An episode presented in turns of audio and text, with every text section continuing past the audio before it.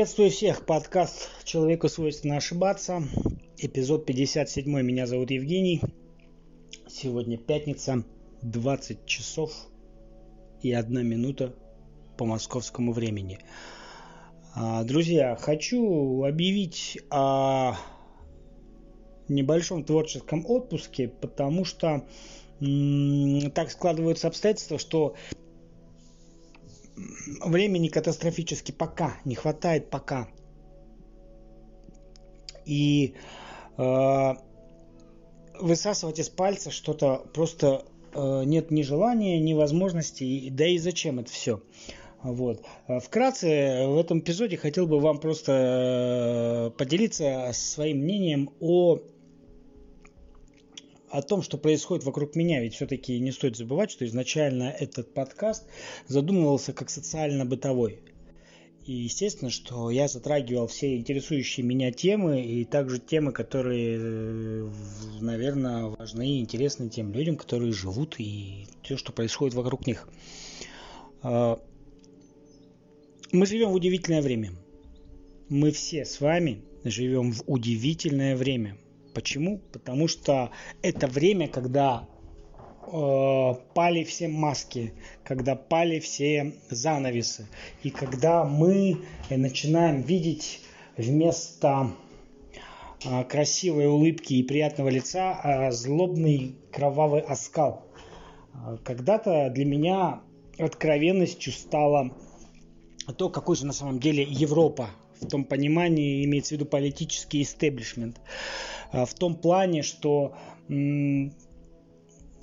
когда в начале 2000-х годов, э, когда еще было все замечательно, когда в Европе было все хорошо, и Европа ассоциировалась у, всеми, у всех с тихими улочками, где можно поесть хрустящий круассан и попить какого-нибудь кофе на итальянских открытых верандах в Милане – и тогда на том фоне э, шествия эсэсовцев в Латвии мне казалось, ну как это так? Ну как это так, когда в Европе за нацистскую символию, за символику, за пропаганду могут посадить в тюрьму, а Прибалтика, являясь частью ЕС, делает это, и ей ничего не сходит с рук. Почему? И в 2014 году я понял почему. Потому что Европа все это поддерживает. Европа продолжает поддерживать фашистский режим на Украине. А, Европа э, не замечает еще каких-то вещей. Соответственно, а, Европа показала свое истинное лицо. Опять-таки, хочу подчеркнуть, я не имею в виду граждан Европы. Я имею в виду политический истеблишмент. Хотя про граждан Европы там можно сказать тоже. Вот эти все геи. Ведь каких-то 30 лет тому назад в самой Европе э, ну, геям относились как, ну, ну негативно, ну, ну не канает это. Сейчас, э, мне кажется, если ты нормальный, к тебе относится негативно, все меняется. И вот наступил 20 год, где истинное лицо США показало себя, и мы видим, что никакой демократии там нету, и никакая это не высококультурная раса, и никаких э, там прав человека, свобод там тоже нету и что все там продажно, куплено, и что все там решают только деньги и власть. Мы же это все видим. А ведь то, что происходит сейчас в Америке, показывает то, что Америка начинает свой раскол. И какое моральное право теперь имеет Америка указывать другим странам про нарушение прав человека, про какие-нибудь там незаконные задержания, какие-то еще вещи, когда у них творится такое – в свое время мы смеялись над украинскими националистами, вот такими радикалами, которые сносили памятник Ленину, который, кстати, создал Украину, по большому счету. Мы хохотали, говорили, ну дикари. Сейчас мы видим, как в США сносятся памятники создателю США Кристофору Колумбу. Как ломаются памятники, как э, э, на почве расовых отношений э, возрастает расизм наоборот. Ну то есть черная жизнь имеет значение. Black Lives Matter. А белая жизнь? Если ты скажешь, что White Lives Matter, то тебя посчитают нацистом. Расистом, нацистом, радикалом. То есть черная жизнь важна, белая не важна. А, а не расизм ли это наоборот? И как США собирается бороться с расизмом? Мне кажется, что с расизмом бороться российскими методами это все равно, что тушить огонь бензином. Ну, получается так. И если украинские радикалы никак не могут понять, что о, ненавистью невозможно победить ненависть, агрессию победить агрессией и национализм национализмом, то также в США сейчас не понимают, что невозможно победить расизм а проявлением расизма наоборот. Что памятники, которые они сносят, ни на шаг не приближают их к какой-то свободной жизни, легкой, спокойной что сожженные машины и разграбленные магазины не приводят к умиротворению и покою.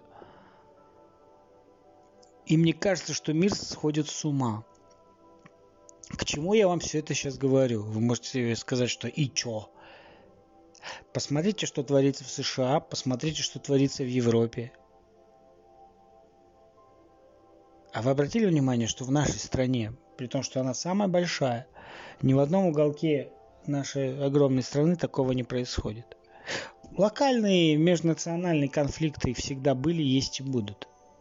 Но нету э, этого в национальных масштабах, в масштабах страны. И никогда не было. А если мы возьмем государство Саудовскую Аравию, то там гражданам Саудовской Аравии одно отношение, к негражданам другое отношение. Если ты исповедуешь ислам ваххабитского толка, ты свой. Если ты исповедуешь что-то другое, ты вообще никто. И это нормально. И это нормально. А в России этот буддист, этот мусульманин, этот христианин, этот э, католик, этот, э, я не знаю, зороастрист, этот эзотерик, кто угодно. И все проживают в одной стране. Все говорят на разных языках все, у всех свои традиции, культура, кухня, танцы, э, обряды женитьбы, разводов и так далее. Но почему-то никто друг друга не колотит и не убивает. Обратили внимание? Почему так происходит? Потому что мы другие. А нам пытаются навязать вот это все. И в самое ближайшее время состоятся а, поправки в Конституцию. И, как я уже говорил, я не поддерживаю режим Путина, путинскую власть во многих вещах. Но я пойду и проголосую за эти поправки. Потому что э, я вижу, что эти поправки стоят костью в горле очень и очень многих. А это значит, что мы правильным путем идем. К поправкам мы вернемся. Я хотел бы вернуться еще когда, к такой циничной вещи, как черная жизнь имеет значение. Скажите, пожалуйста, граждане хорошие правители, а черная жизнь имеет значение только в Америке? А в Эфиопии? А в Кении? А в Сомали? А в Судане? А в Йемене?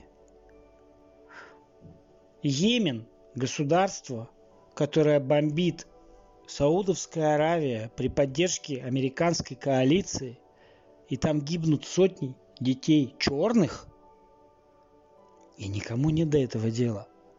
В, Эпио, в Эфиопии, в Судане, где там еще гибнут э, чернокожие дети от голода, от малярии, от разных эпидемий. Кому-то до них есть дело?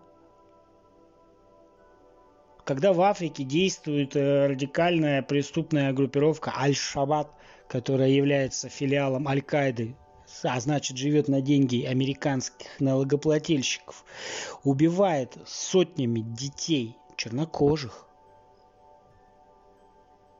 Это что? Черная жизнь имеет значение? Нет, это лицемерие, это бабки и власть, больше ничего. Я это хорошо помню, когда случился теракт в Сирии. Facebook не окрашивал аватары в цвет флага Сирии. Когда происходили теракты в Ираке, Facebook не окрашивал аватарки в, в цвет флага Ирака.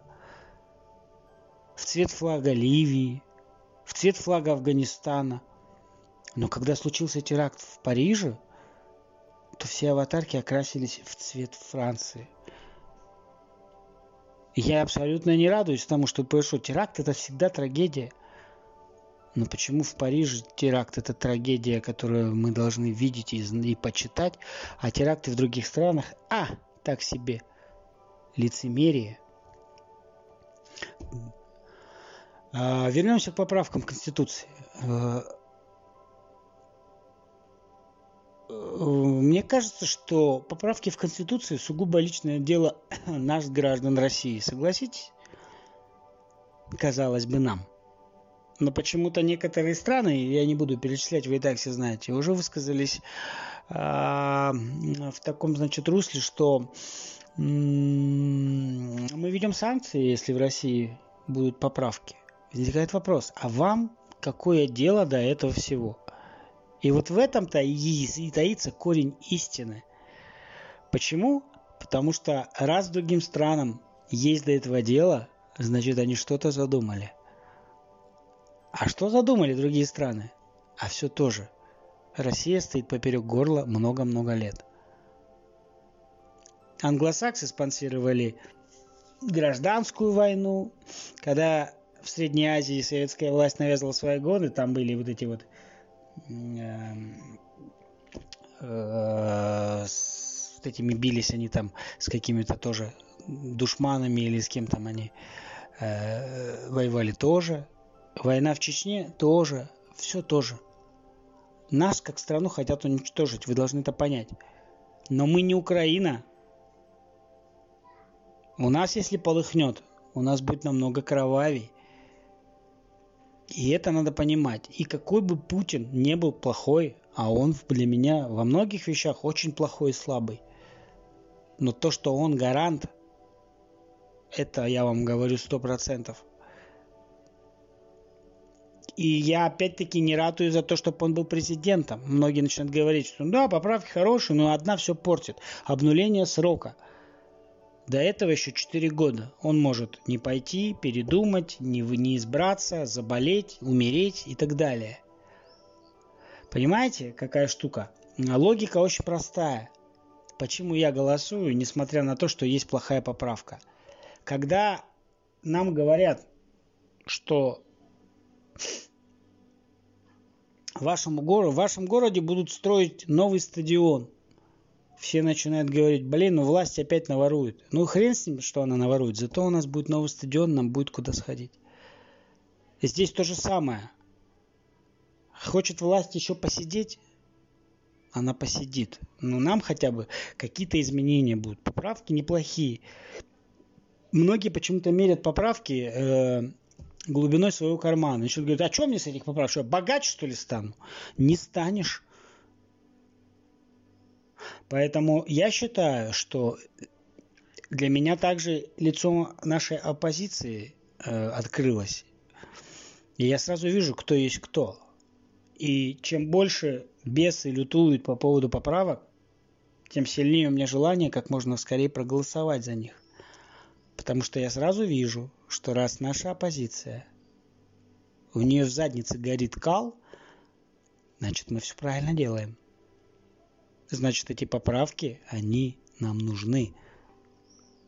Кто-то кричит, верните нам старую конституцию, при которой недра принадлежали народу. Какую старую конституцию вам вернуть?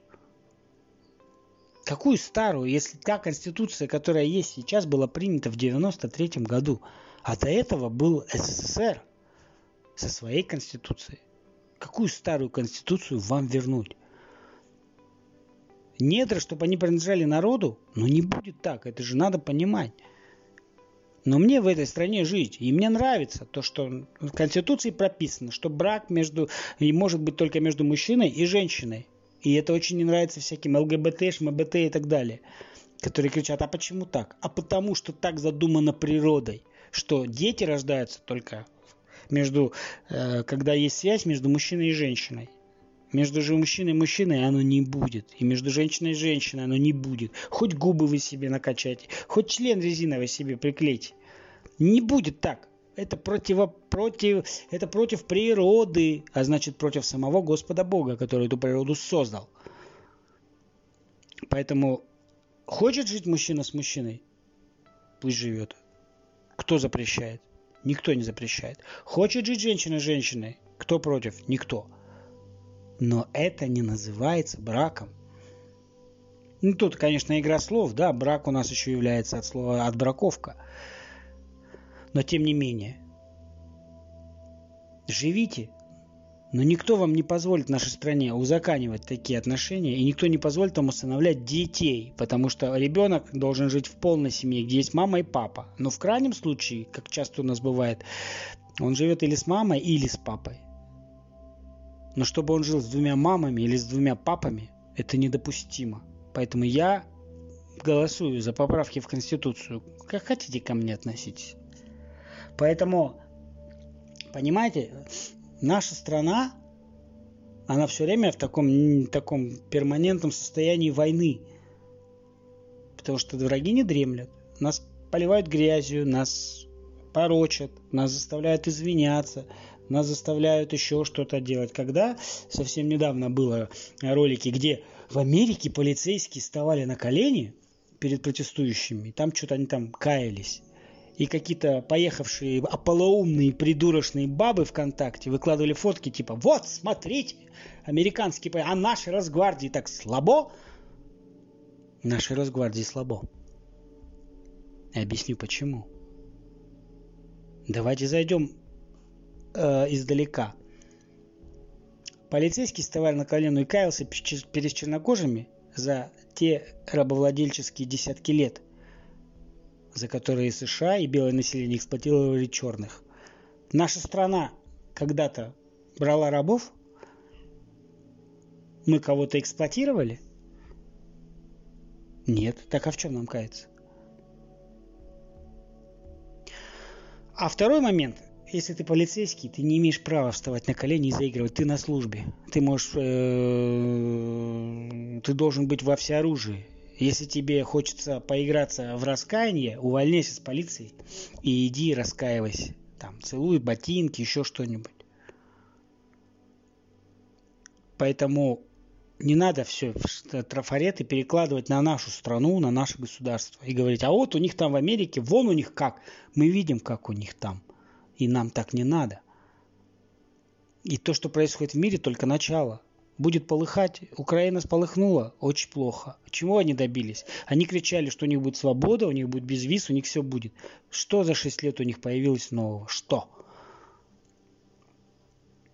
Они проводят какие-то спортивные мероприятия, они строят новые стадионы, они проводят какие-то... Что происходит на Украине? Украина нищая страна. И довела ее до этого власть. Та, которая была при Порошенко, и та, которая сейчас при этом клоуне. Когда нам говорили, что ваш Путин сто лет уже сидит, вот у нас Зеленский пришел, молодой, амбициозный, с чувством юмора, современный, спортивный. Да он сейчас, да вы увидите, да вы будете нам завидовать. Завидуем мы им? Белоруссия, где президент Александр Григорьевич Лукашенко, который как проститутка лежит жопу тому, кто ему дает деньги, тоже может доиграться. И я не злорадствую, это плохо. Может полыхнуть Майдан и там, потому что он с американцами начал бахаться в десна. Понимаете? Эпоха мирового господства США прошла миром править ближайшие 20-30 лет будет Китай и Россия. Как бы вам, хотите, хотите смейтесь, хотите нет. Потому что люди видят, где и что происходит. Именно поэтому я буду голосовать за поправки. Потому что я не хочу, чтобы была война в нашей стране. Я не хочу, чтобы я боялся с детьми выходить на улицу. Я не хочу, чтобы меня заставляли говорить на другом языке. Я не хочу, чтобы у нас были какие-то революции, погромы, какие-то э, митинги разгоняли. Зачем? У нас что, своих проблем не хватает? Посмотрите, как мы перенесли эпидемию коронавируса. Я надеюсь, если не будет второй волны. Сколько погибших в США? Сотни тысяч. Сколько погибших в России? Десять тысяч не наберется. И это цифры не, не Росстата и не Минздрава. Это мировые цифры. Так где медицина-то хуже? У нас стрёмная медицина, ну и... Мы справились с этой пандемией, потому что мы не такие изнеженные, как те же американцы, европейцы. У нас иммунитет, у нас стойкость, у нас в крови это есть. Наши деды и прадеды пережили войну, наши баб, бабушки пережили голод. Мы не такое переживем, если мы будем сплоченными быть. А всякую оппозиционную либерастическую гниду надо давить. Очень плохо, что Россия, которая является одной из грозных стран в плане вооружения, так мягко относится к врагам, закрывая глаза на то, что происходит. Вы только вдумайтесь, если бы в нашей стране не было ядерного оружия, нас бы всех уже не было. Ну, как страны, как народа. Мы бы там распались на какие-то республики, автономии, еще чего-нибудь. И что бы с нами было? Был бы хаос. Обратите внимание, как э, сошла на нет э, э, тема конфликта кавказцев с русскими, там, этих с теми, тех с этими. Ведь это было, было. А это все из, э, извне под, под, под, поджигалось. И сейчас они хотят. Они хотят э, нас э, с, э, с, столкнуть лбами. Но у них ничего не получится если мы будем э, и как единый, как народ. Потому что говорят, да, что там русские-то все? А, вот то ли дело какие-нибудь дагестанцы там борцы, чеченцы они там. Да все народы грозные. Чеченцы, чеченцы сильные, спору нет. Дагестанцы сильные, вообще без разговоров. Но русского медведя тоже злить не надо. Мы все сильные. А когда мы вместе спина к спине, мы еще сильнее. Поэтому не надо разжигать, не надо разводить эту всю фигню. Надо быть сплоченнее. Я хочу, чтобы мои дети жили, как говорят, что с этой поганой рашки надо валить. Ну валите, кто хочет. Что не валите-то? То, что в России куча проблем, да. Есть э, низкий уровень жизни, да. Кто говорит, нищета. Ну какая нищета? Низкие доходы, да, ну прям нищета, не видел я нищету. У всех смартфоны, у всех интернеты, все сидят в соцсетях, какая это нищета? То, что низкие пенсии, спору нет. То, что зарплаты низкие, вообще без разговоров. То, что нет работы, не обсуждается. То, что чиновники воруют, да. Но остальные-то проблемы, это мы с вами придумали сами – не власть же срет нам в подъездах, не власть бьет нам лампочки в подъездах, не власть кидает мусор у нас под окнами, не власть напивается пьяной и в поножовщине убивает жену, мужа, соседа. Не власть приходит в школу и стреляет по школьникам. Не власть насилует детей. Не власть насилует и убивает женщин. Грабит машины. Это мы с вами так делаем. И когда говорят, ну, Конечно, власть виновата. Вот она от, от, от безысходности пошел, ограбил женщину, убил ее, и деньги взял. Ему же семью надо кормить. И мне надо кормить семью. Но почему-то у меня не возникает мысли пойти кого-то убить и отобрать. У меня возникает мысль заработать. Всегда ли получается? Нет.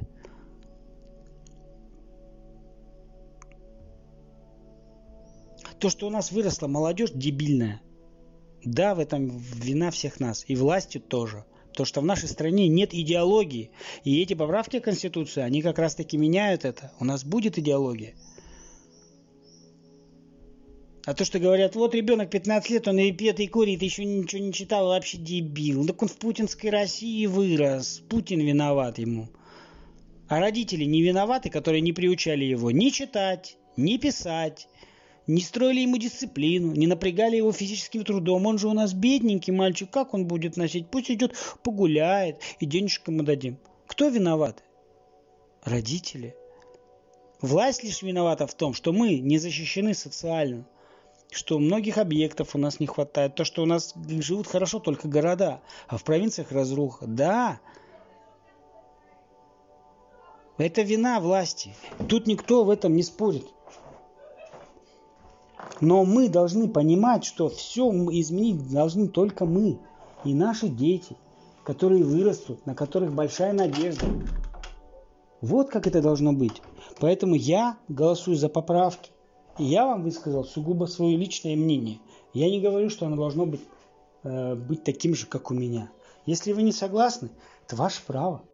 Но мое мнение такое. Поэтому я пойду и проголосую за эти поправки. И мой ребенок не будет в 15 лет ходить по, по улицам, э, гонять э, людей, грабить или там какие-то АУЕ устраивать. Нет, потому что я его воспитаю по-другому. И каждый из вас ответственен за тех детей, которых вы родили, которых вы воспитываете. А власть, она приходит и уходит. Рано или поздно. А Родина наша с вами, страна наша, природа, озера, реки, моря, они остаются с нами, вокруг нас. Вот и об этом я хотел вам сказать. Буду заканчивать, потому что, наверное, все-таки это очень нудно для многих из вас слушать. Вот. Но на будущее хочу сказать, что, возможно, мой подкаст уходит в творческий отпуск. Естественно, что никто не расстроится от того, что появлюсь или не появлюсь. Потому что у меня есть дела, у меня есть разные нереализованные проекты, у меня просто нет времени. Но как только у меня появится вдохновение и будет что сказать, я обязательно появлюсь. Поэтому спасибо тем, кто остается со мной. Спасибо тем, кто придет. Всем отличного настроения, хороших выходных. А главное благоразумие и самосознание, ребят. Наша страна в наших руках. Всем пока.